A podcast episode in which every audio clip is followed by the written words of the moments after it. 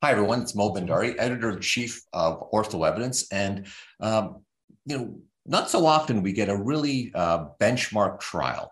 Uh, we have that trial here today, in which we have an A C E report associated with it. It's a paper published in the August twenty twenty-two edition uh, of The Lancet entitled Rehabilitation versus Surgical Re Reconstruction for Non-Acute Anterior Cruciate Ligament Injury, called the A C L SNAP trial, a pragmatic randomized trial. And lo and behold, we have the lead author, um, colleague and friend, Professor uh, David Beard, who uh, is a, uh, in this case, a Royal College of Surgeons director. Uh, very, very impressive title already there, uh, uh, there, David, but also working at the University of Oxford at the Botnar Research Uh, Center. David, thank you so much for joining us. And, you know, maybe I'll just let you go uh, and give us insight about, you know, what do you think our listeners and our viewers need to know about this particular important trial?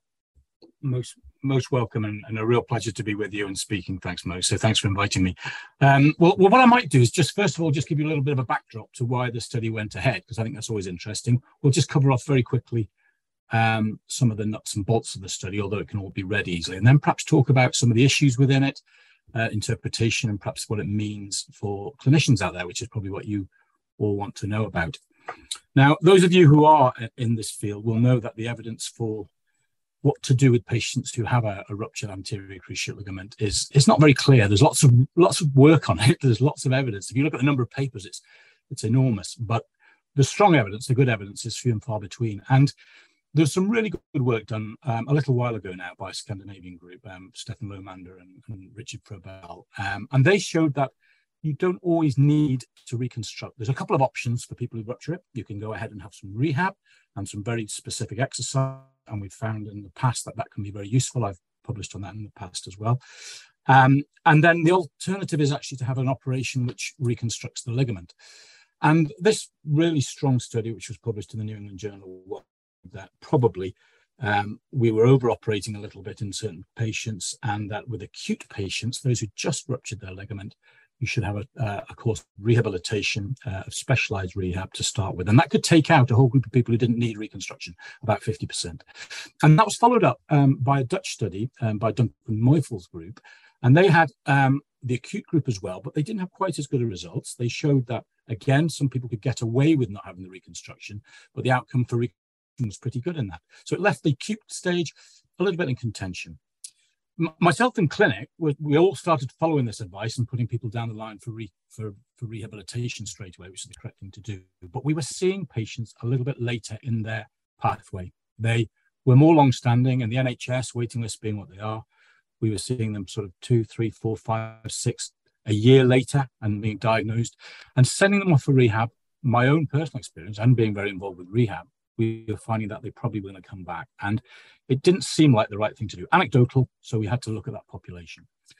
As a result of that, we put in an application to, um, to do a large study in the U K, which was supported by the N I H R. Um, and we looked at um, three hundred twenty patients.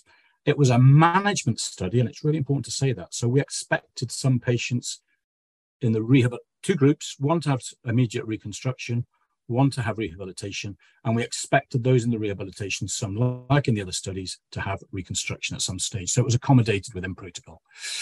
Uh, so we followed that through. They had three months of, uh, of rehab, and they could be looked at again. If they needed reconstruction, they would.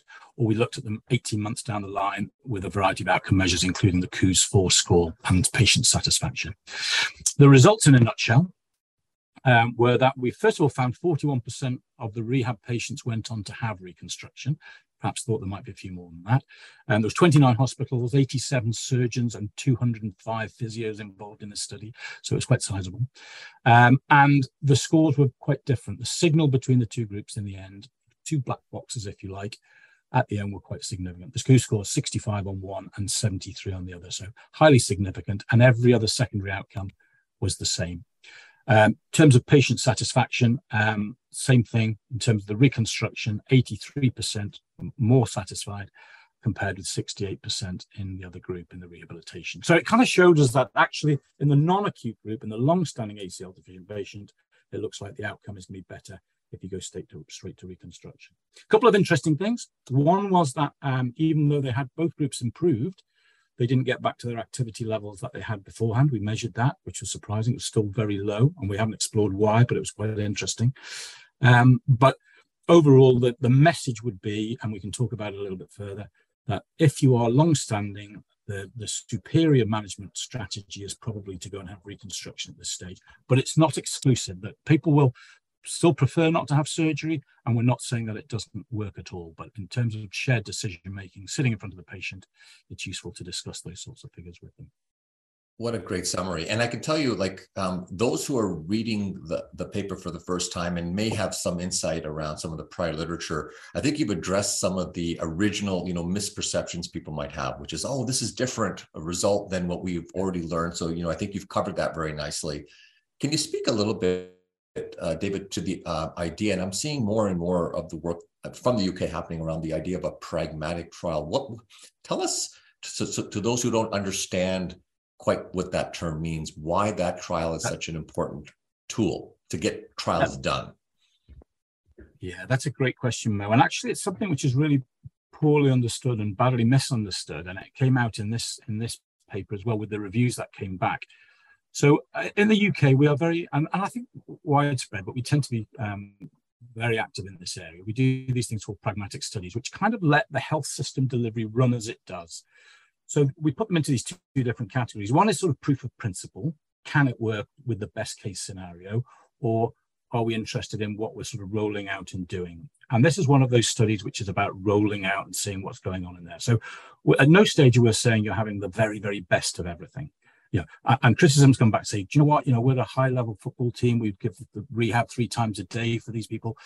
It's not going to happen in the N H S. It's not going to happen to our patients. And we're interested in seeing what's happened to that. So we, it's, it's put under this term of pragmatic, and, and it can be misconstrued. And there is some debate about whether we should continue using it. But it's it's probably real world is a better way of saying yeah. it. And it's about seeing whether patients in the health system, what they're having at the time, what would happen to them, and that's what we've looked at.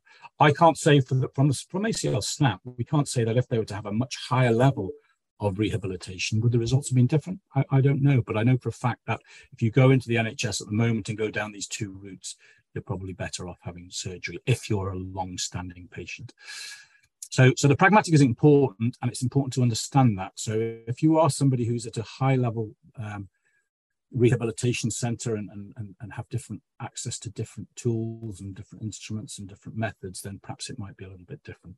But that's the same with all these studies. Uh, I think you have to look at the context, look at the external validity, and decide whether it's appropriate uh, for your practice. We've tried to be as general as we can.